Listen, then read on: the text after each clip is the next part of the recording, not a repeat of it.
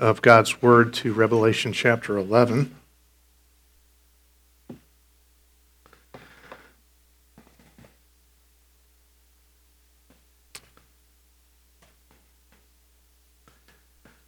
So today we come to the seventh trumpet. We reach the end of one of the major sections of the book of Revelation, and also uh, we reach the halfway point in the book. Now, this might not sound like much to you, but compared to our study in the Gospel of John, we are flying through this book. Uh, Revelation chapter 11, verses 15 through 19 is our portion uh, today. Let's uh, read our passage before we begin uh, this morning. Hear the word of the Lord.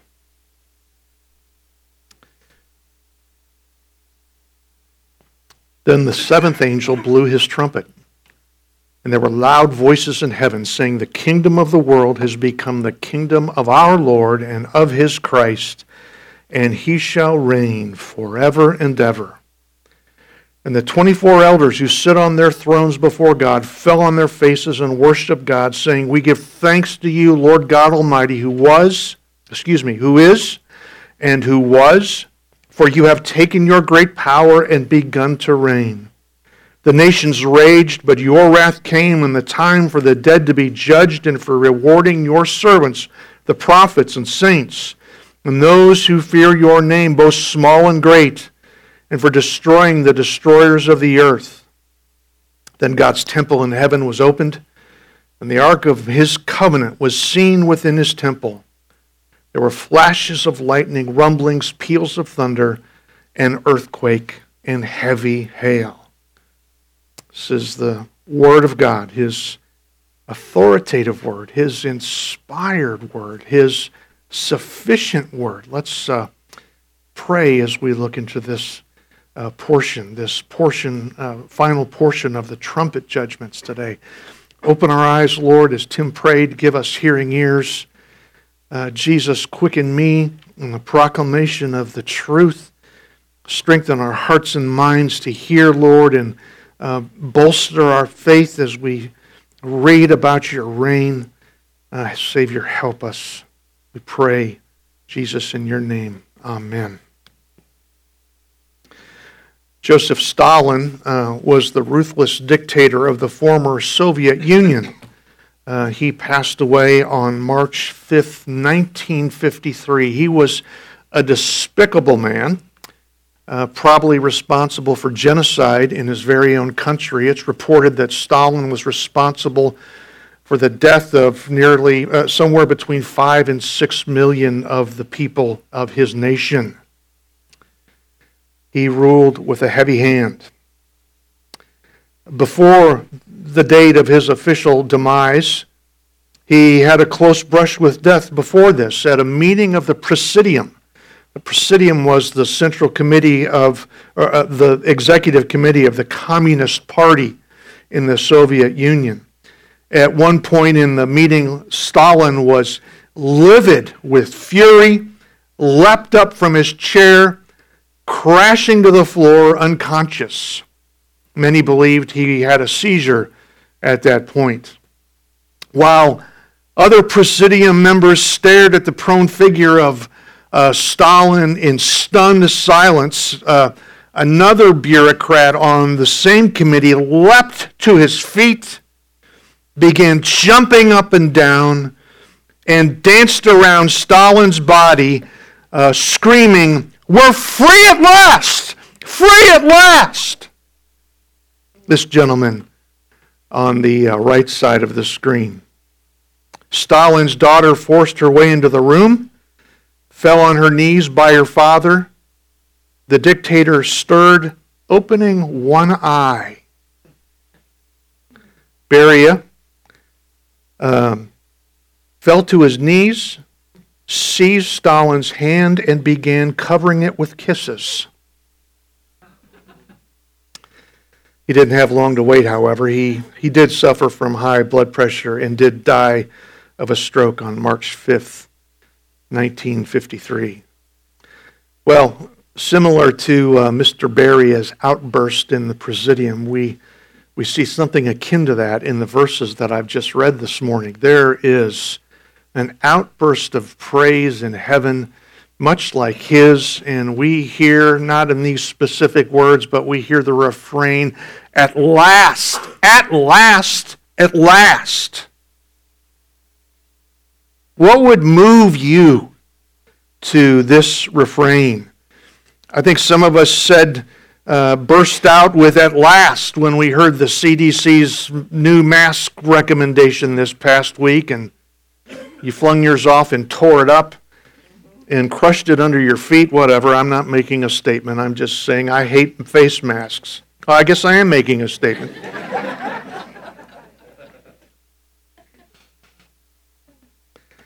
Maybe your at last would come with the answer to something you've been praying about for a long, long time. Oh, at last. Maybe a loved one finally came to put their faith in Christ. Maybe a huge bill was paid. Uh, something that would lead you to these very words.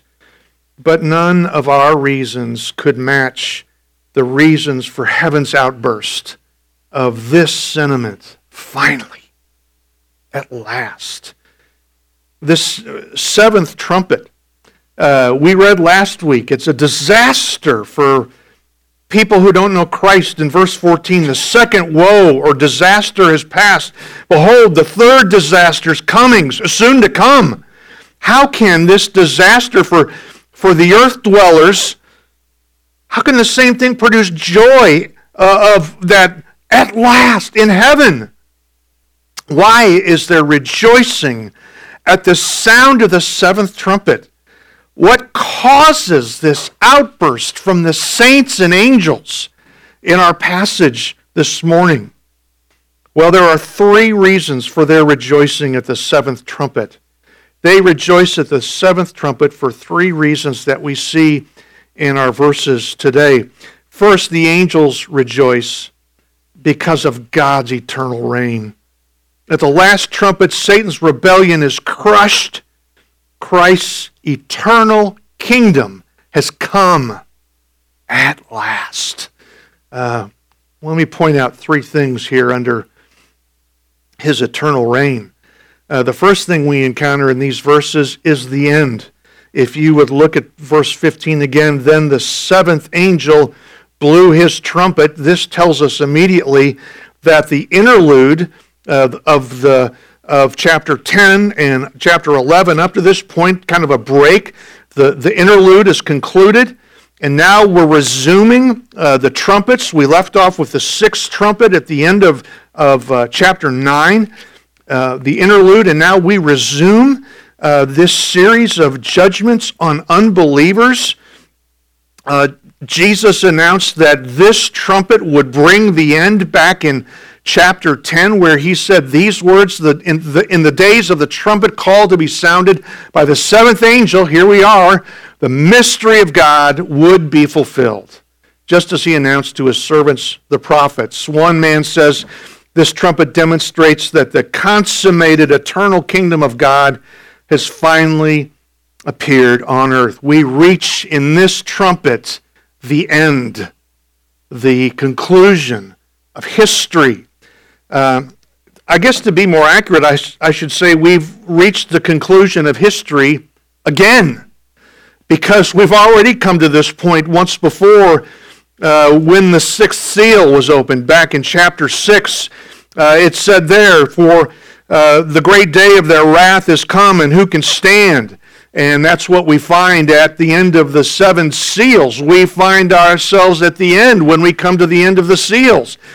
And here we are back at the same place in the seven trumpets. We come to the same point. Remember, these are, are portions that describe the same period of time again and again. So now, for the second time, we've come to the day of the Lord.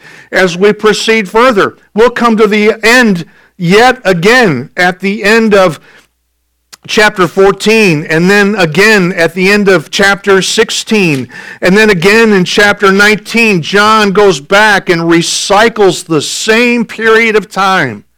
Uh, for a total of seven times in the book of Revelation. Well, this is, this is uh, the second time he's come to the conclusion of history, and he's describing it to us again. Every time he does this, he does it in slightly different terms. He gives us a slightly different perspective. For example, in the seals, we didn't read about the removal of the church from the earth, but that's what we read last week that Christ removes his church. That's what we find in the seven trumpet judgments. We read about that portion just above this in chapter 11 and verses 12 through 14. With this trumpet comes the end, the conclusion of history, the end of all things. We see another thing in this reign of God. We see the end, we also see the angels in this verse. Uh, verse 15 goes on, then the seventh trumpet, then the seventh angel blew his trumpet, and there were loud voices in heaven. John doesn't identify them specifically. Uh, we've heard loud voices from angels previously. Many believe that these heavenly voices are angels shouting at the sound of the seventh trumpet and rejoicing at the conclusion of history. Uh, think again, this is not the only time we've heard angels singing. We, we heard them singing in, in chapter 7, where it said, All angels lifted up their voices and sang before the throne. Amen. Blessing and glory and wisdom and thanksgiving and honor and power and might be to our God forever and ever. Amen. And so many believe that this is the same uh, group, uh, uh, an uproar from the angelic host. What could cause angels to get stirred up like this? Well, that's a good question. And we discover the reason in the very next phrase uh, the, the thing that gets them stirred up is the kingdom. Look at what it says as verse 15 continues. And there were loud voices in heaven saying, The kingdom of the world has become the kingdom of our Lord and of his Christ. Uh, you recognize these words perhaps uh, from the Hallelujah uh, chorus. This is why they're shouting. Uh, the reason for their rejoicing is because Christ's kingdom has come at last. I don't know how long the angels have been waiting, but they've been waiting longer than we have. And to see the Son of God come into his eternal kingdom stirs them uh, to, to shout and to sing. Uh, note here that first the rebellion has been crushed. The rebellion against Christ has been finally crushed. Verse 15 again goes on to say, The kingdom of the world has become the kingdom of our Lord and of his Christ. The kingdom of the world we've seen already. Uh, Satan is, is described in God's word as the prince of the power of the air. In John's gospel, he's called the ruler of this world. And so the kingdom we're reading about here, the kingdom of the world, uh, refers to Satan and all those he's enlisted to join his rebellion against Christ. It consists of the nations and countries and, and rulers who Satan has enlisted to challenge God's authority and rage against his king. Uh, John's called this before the great city, which we read about in the last couple of weeks. In the chapters ahead, he'll refer to this same kingdom as Babylon, uh, which we'll see crushed. But first, uh, the reason uh, the angels rejoice is because the rebellion against Christ, the rebellion against God and his authority and his king has finally been eradicated in every sense. There's no foot raised against Christ any longer. It's been put down. Now we can see why the angels are shouting a little bit. The opposition is gone. And not only that, the second shoe to drop is not only has the rebellion been crushed, but of course, as a result, the kingdom is established. And what does it mean when it says the kingdom of the world has become the kingdom of our Lord and of his Christ? Does that the word do the words has become mean that he wasn't reigning up until this point? Well, no. Of course not. Scripture is clear that God's reign and Christ's reign is, is eternal. The Psalms repeatedly refer to the universal reign of God. The Lord reigns in, in the 90s, 93, 97, uh, 95. The Lord reigns is repeated again and again. In chapter 5 of this book, we see Christ crowned as the ruler of the universe. No, he's reigned, and the Father has reigned before this. Uh, they always have held complete rule and authority over the universe. But what this says the kingdom of the world has become the kingdom of our Lord and of his Christ. What they mean by this is now his reign is unopposed. Now there's nobody standing in the way. Now there's no one challenging his authority. And furthermore, not only is it unopposed, it is now gloriously visible. Uh, when he came the first time, Christ uh, inaugurated his kingdom, the invisible form of his kingdom. Christ rules now. He reigns in our hearts. He reigns seated at the right hand of the Father. Of course, we can't see that. We see it just described in the Word. But on this day, we will see it. It will be evident. The invisible will become visible it will become manifest to all. Uh, his kingdom, that's what they mean uh, in, further when they say has become. It's now there's no opposition and now it's visible. We see him seated on the Father's throne. And then further, this visible kingdom will have no end. Verse 15 concludes and he shall reign forever and ever. We hear the strains of Handel ringing in our ears, that glorious chorus that we play around Christmas time of the Messiah. Forever and ever. This is, this is the very thing Gabriel announced to Mary when he came to announce that she was pregnant. Uh, Gabriel said, And he will reign over the house of Jacob forever and of his kingdom there will be no end. I, I love the way this man puts it. To be sure, God always reigns. Yet that power and authority which he exercises with respect to the universe is not always apparent. At times it seems as if, as if Satan is the supreme ruler. But once the judgment day has arrived, the full royal splendor of God's sovereignty will be revealed, for all opposition will then be abolished, then it will be clear to all that the world has become the province of our Lord and of his Christ, and he shall reign forever and ever. And I think not only the angels, but all the saints will shout, At last! At last! When all the world's politicians will come to an end. and all your sorrows are over. And death is defeated. Well, this is what's got the angels shouting.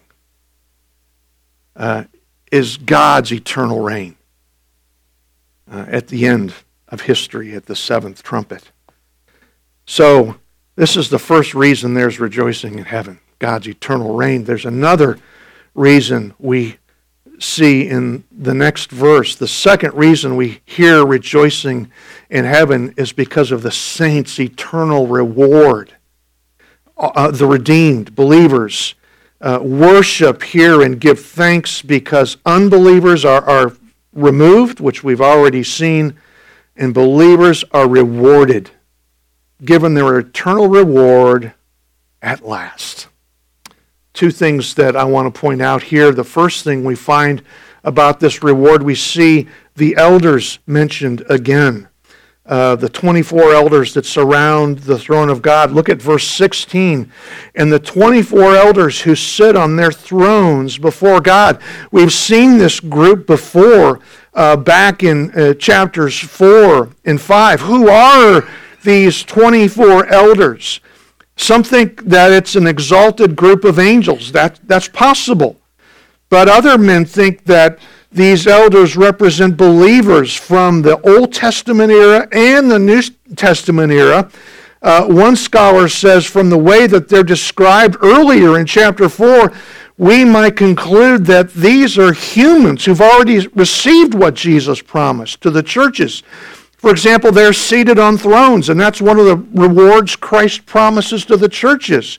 These elders are clothed in white, which Christ promised to the church at Sardis. Uh, they're, they're wearing crowns in chapter 4, which is what Christ promised to Smyrna. These 24 seem to be humans who have overcome and already conquered. Uh, those who Christ has already re- rewarded.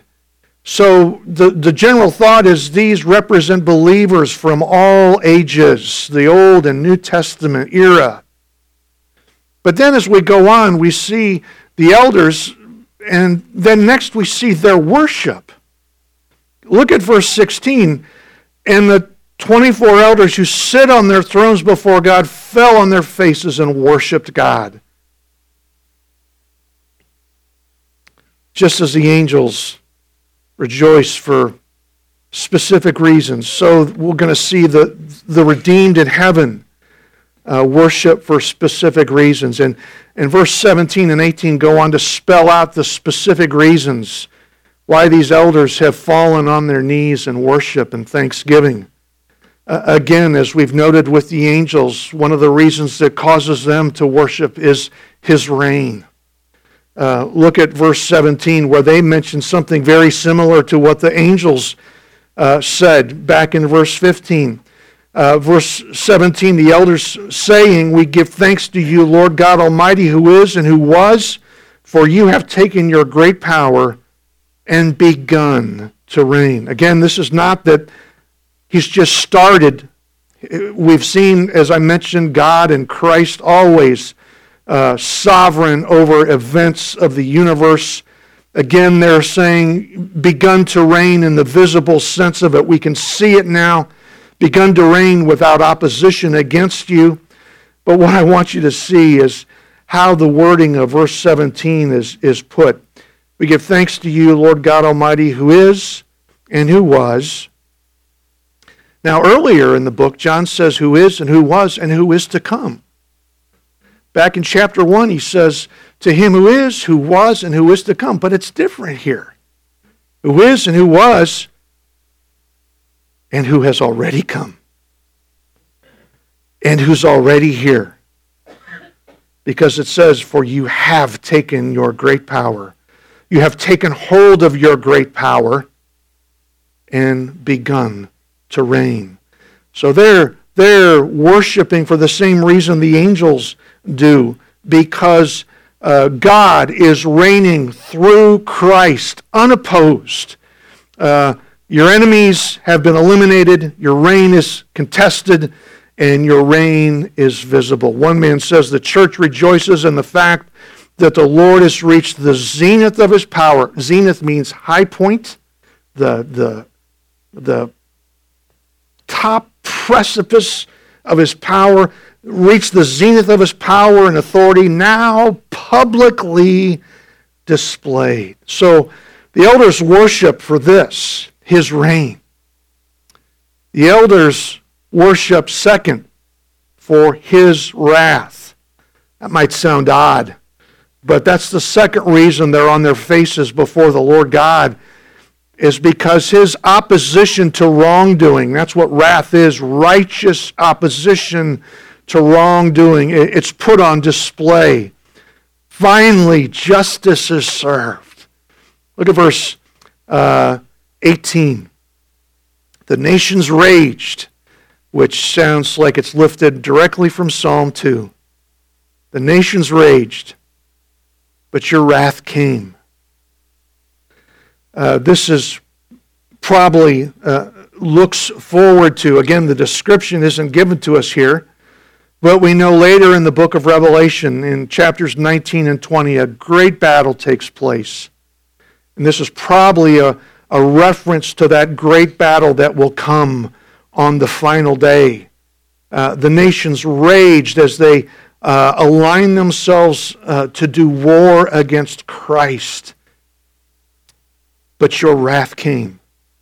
We'll read later on uh, in that final battle at the display of God's righteous opposition to human wrongdoing, it will completely eliminate all those opposed to him. It, it says this up in verse 18 at the very end for destroying the destroyers of the earth, that great city, Babylon, those opposed to him, the, the, the kingdom of the world is, is eliminated.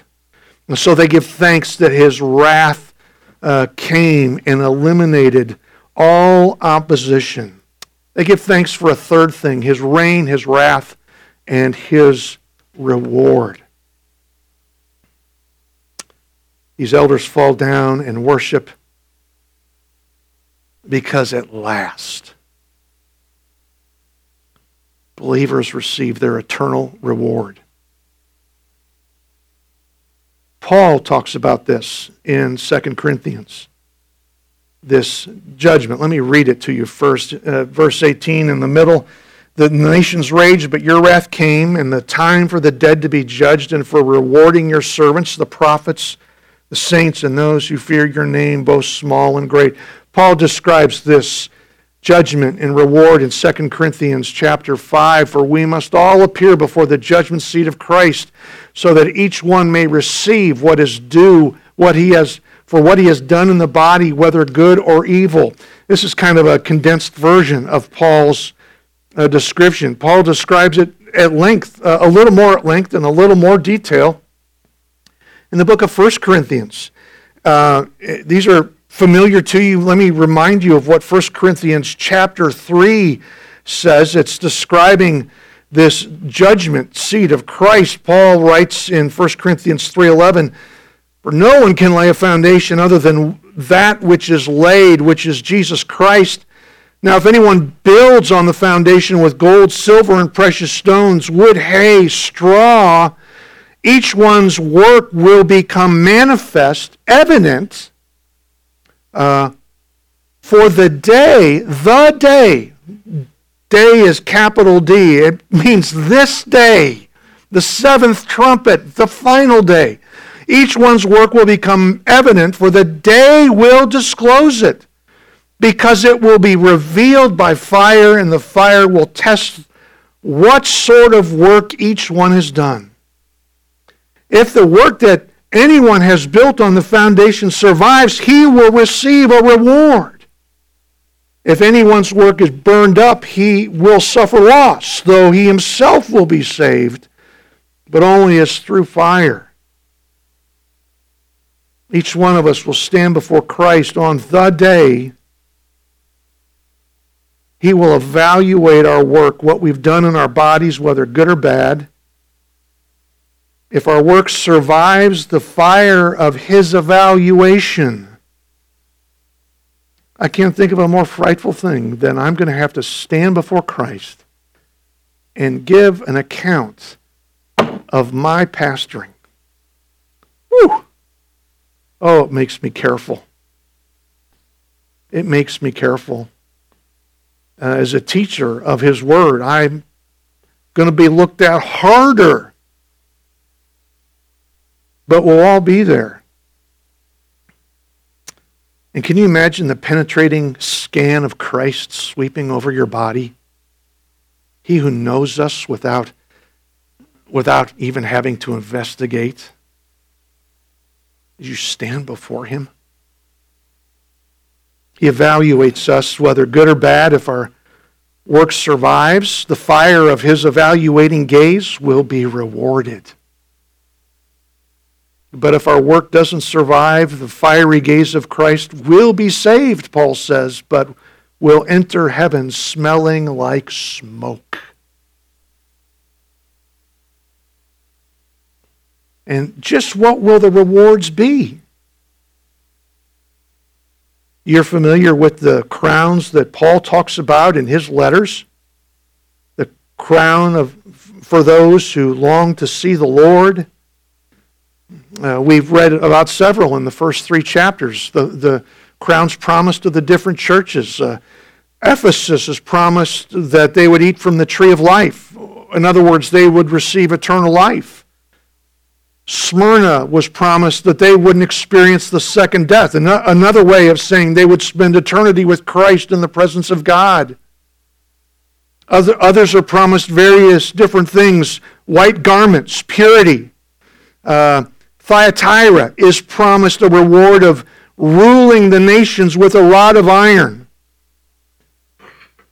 And this is so hard to believe. Another way of saying that they would judge the nations along with Christ. Can you imagine such a thing of being accompanying Christ as he returns to earth? Uh, and perhaps some of us there giving authority to rule them with Christ with a rod of iron. And Laodicea, I think they're promised the best one of all. Their reward will be to sit with Christ on his throne.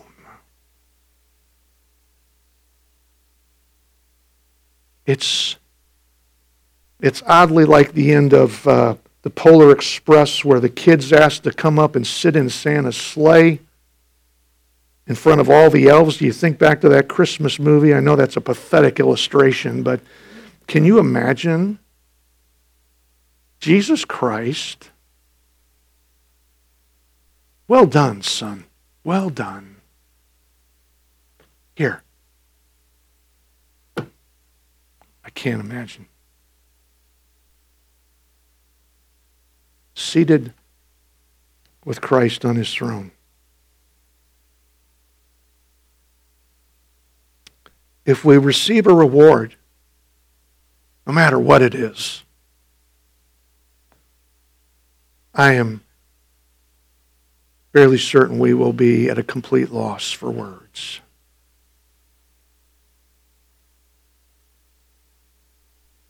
Because God's the one who saves us,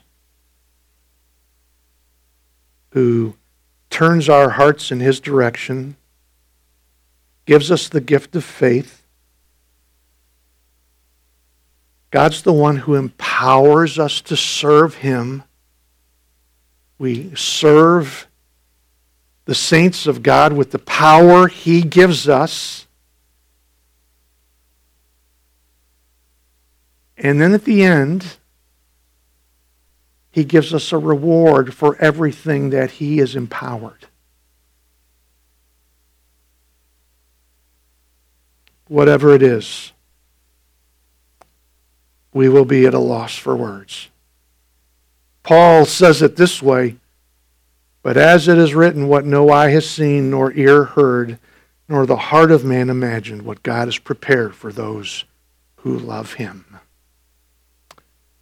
This is what, this is what sets the saints, the redeemed, the 24 elders, this is what sets them to singing uh, to thanksgiving is their eternal reward in the presence of God in Christ.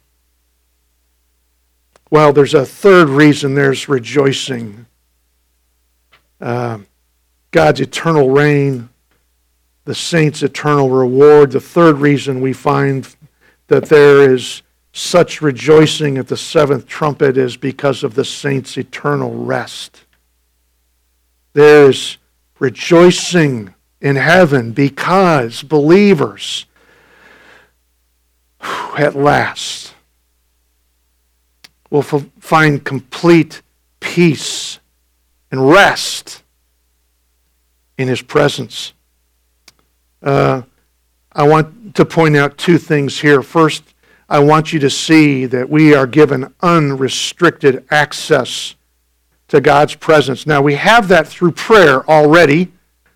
God calls us to come boldly before the throne of grace. This is different. Look at verse 19 with me. Then God's temple in heaven was opened, and the ark of his covenant was seen within his temple. Uh, the ark of the covenant, if you think back to Raiders of the Lost Ark, looked something like this. This is not from Raiders of the Lost Ark. This is an image drawn from uh, the ESV Study Bible. Um, this was, you might remember, located in the earthly tabernacle.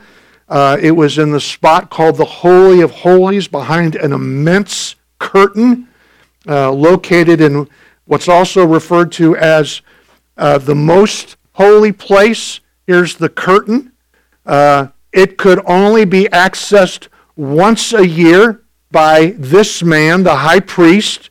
You recall on the Day of Atonement, I think Leviticus 16 explains it, that he would enter. Uh, he would, uh, first of all, uh, put incense on the altar, uh, which would kind of produce a cloud in here so that he couldn't see very well uh, the presence of God. And then he would enter with blood and he would sprinkle it on top of the Ark of the Covenant. It's also known as the mercy seat. It's a picture that looks forward to Christ's payment for our sin on the cross. Uh, it is thought that God's presence, uh, whoops, wrong button. No. Hang on, I'll get there. Yes. That God's presence dwelt above here. He says in Isaiah 66 Heaven is my throne, earth is my footstool. It's thought that the, the footstool is the Ark of the Covenant that he referred to, the mercy uh, seat. And this, this is where God's earthly presence uh, resided, his, his glory cloud. And that's why the high priest would put incense on that first altar to, to make it less visible. Uh, he, he, and it's also why he could enter only once a year and that's also why he could not enter without blood to atone for Israel's sins. And maybe you're familiar with that ritual of the Old Testament. And so just think now of what we're reading here in verse 19 and the astounding contrast we see described. Then God's temple in heaven was opened, and the ark of his covenant was seen within his temple. The place of God's presence, kept hidden for so long, is now open to every believer redeemed by the blood of Christ. His, his blood poured out on the cross as a payment for sin has purchased you and I unlimited access uh, to the presence of God, not just through prayer as we experience now, but being able to walk into this uh, symbol of the very presence of God. for all eternity.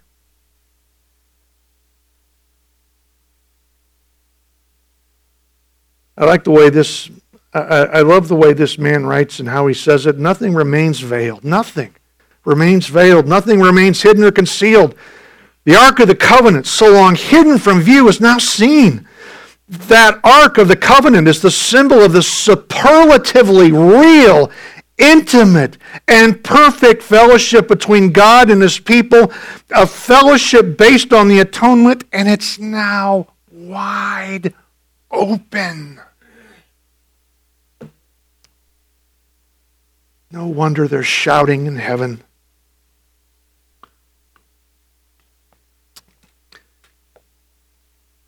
It's similar to this, perhaps this account from uh, this man's experience growing up. And he writes Black and white television was just taking off in the Tennessee mountains when I was born in the early 1950s. And I cut my teeth on some of the locally produced children's shows that were broadcast live from a nearby station. One show was hosted by a cowboy wearing a mask like the Lone Rangers. Anybody remember the Lone Ranger? Thank you, both of you.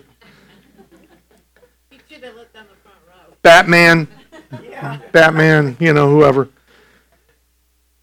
He teased us about his true identity, and you can imagine our excitement when he announced one Monday that on Friday's program he would remove his mask. Ratings must have soared that week because all of us tuned in excitedly, waiting for the dramatic moment when our cowboy host would unmask and reveal himself, what did he really look like? Who was he in real life? The day came, then the hour, then the moment. Reaching behind his head, he untied his mask. But to our frustration, just as the mask came off, he turned his back to the camera, and we were left no wiser than before.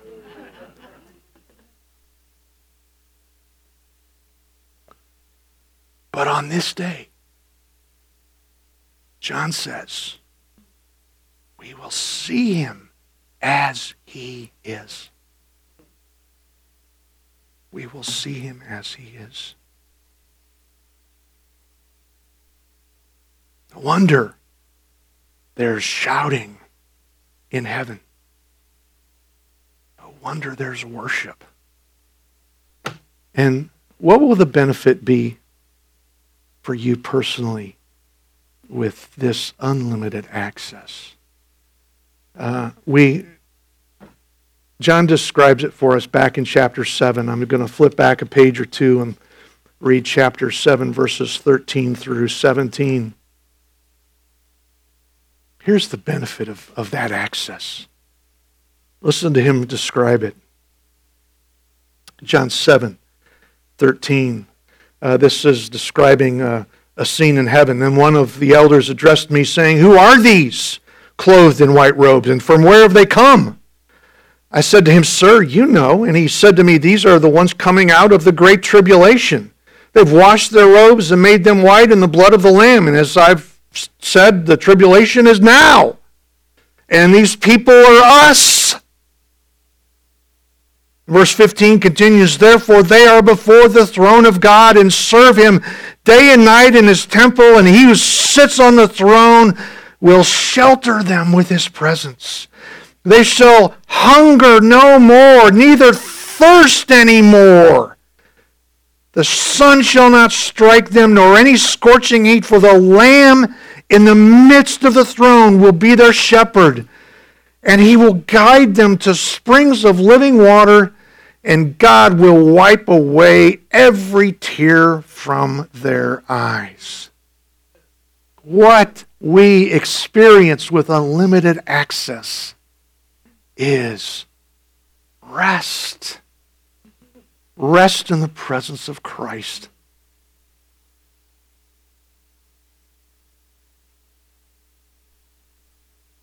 Back when I was attending uh, in college, Bryan College up in Dayton, Tennessee, at that time my mom and dad lived outside of Chicago, and the drive home was about 12 hours.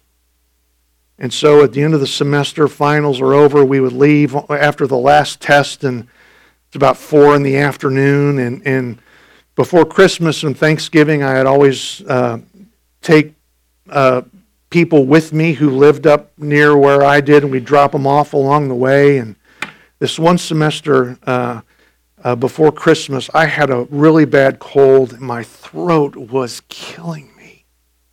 And I felt rotten. I didn't have a fever but here I was about to set on this 12 hour ride, feeling so horrible. And so we left Bryan at about 4, and we stopped at somebody's house in Kentucky to have dinner. It was spaghetti, and I was croaking through dinner talking to people. We got back into the car, uh, drove through the middle of Indiana on I 65 which is just probably, I think, the most boring place in the, the United States of America. It's just, I mean, it was dark, but there's nothing to see in the daytime, anyways. And it's just flat and dull. And finally, we get up closer to Chicago, and I start dropping people off in the various uh, suburbs of Chicago. And right the sec- before I went home, I had to drop a girl off at a Denny's at about 3:30 in the morning and boy, what you see at Denny's at 3:30 in the morning. Finally, her boyfriend comes to pick her up. I make it to my house about it was I think between four and five in the morning. My throat's killing me, and I can't believe I'm home. And I remember my head hitting the pillow. I was so tired. I felt so bad. And it felt so good to lay down.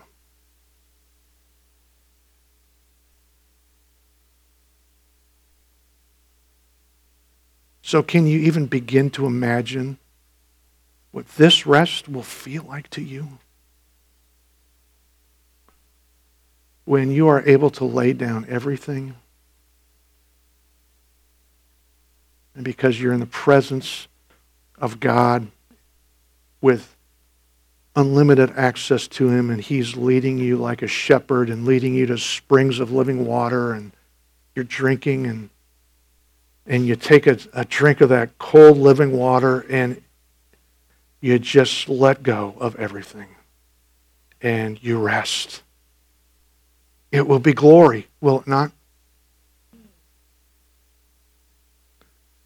We see this unrestricted access uh, here in verse 19. But the second thing we see in verse 19, not directed towards you and me, is unrestrained judgment. If you look in the middle of verse 19, it continues to say, There were flashes of lightning, rumblings, peals of thunder, an earthquake, and heavy hail. This is another indication of the end, of the conclusion of history uh, all these things are mentioned in connection with God's throne back in chapter 4. Some of these very same things are mentioned at the end of the seventh seal, another description of the end. Uh, some of these, uh, the, the earthquake I've pointed out to you several times in connection with God's judgment on the last day. This comes from the same ark. From the very throne of God where we experience unrestricted access to God, unbelievers, by contrast, experience the unrestrained judgment of God.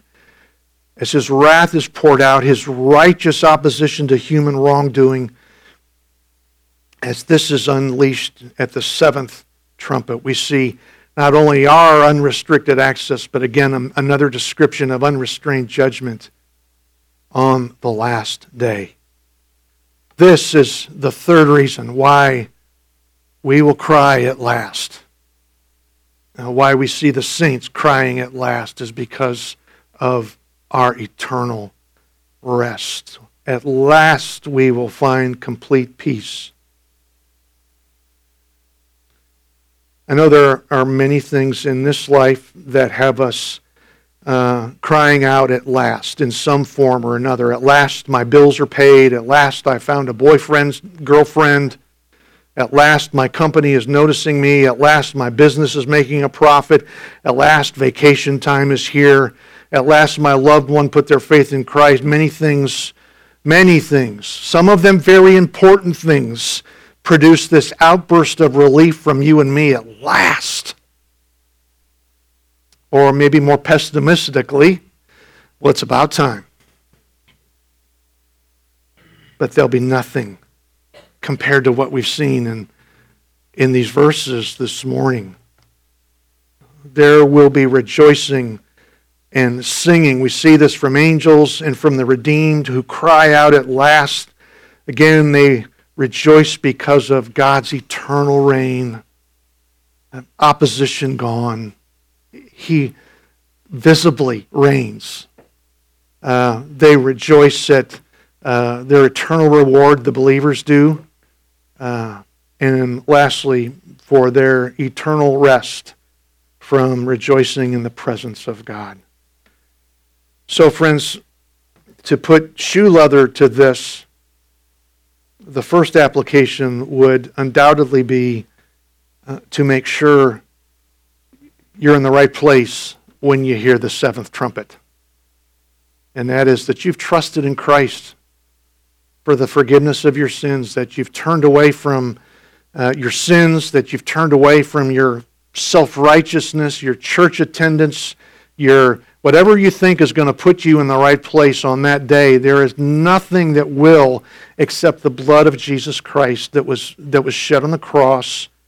You, you, you can't rely on works to put you in God's presence, you must rely on the blood of Jesus. Trust and rely completely and wholly on his payment for sin.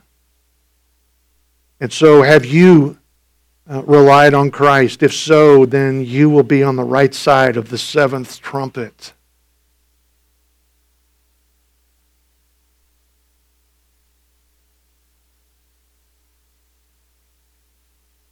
And for those of you who uh, are so tired of this world and are so ready to go, then hang on. Because this is what you have to look forward to. The eternal reign of Christ. Our eternal reward. And our eternal rest. As you go home and take your Sunday afternoon and take that brief nap Think how much greater your rest will be after the seventh trumpet. Can you imagine feeling refreshed after you sleep? Sometimes I can't. Here's rest. Jesus, I pray you'd make this truth most precious to us. For anyone here who's never turned to your Son for the forgiveness of their sins. I pray you draw them by the power of your good Spirit. And for those of us weary, oh, we long for the day of your appearing. It can't come soon enough. When we can shed this mortal coil, as the phrase is, and have unlimited access to you. We long for this and Comfort us with this. Encourage us with this. Help us to keep going because of this, Jesus. Do this in us by your good Spirit. We pray in your name. Amen.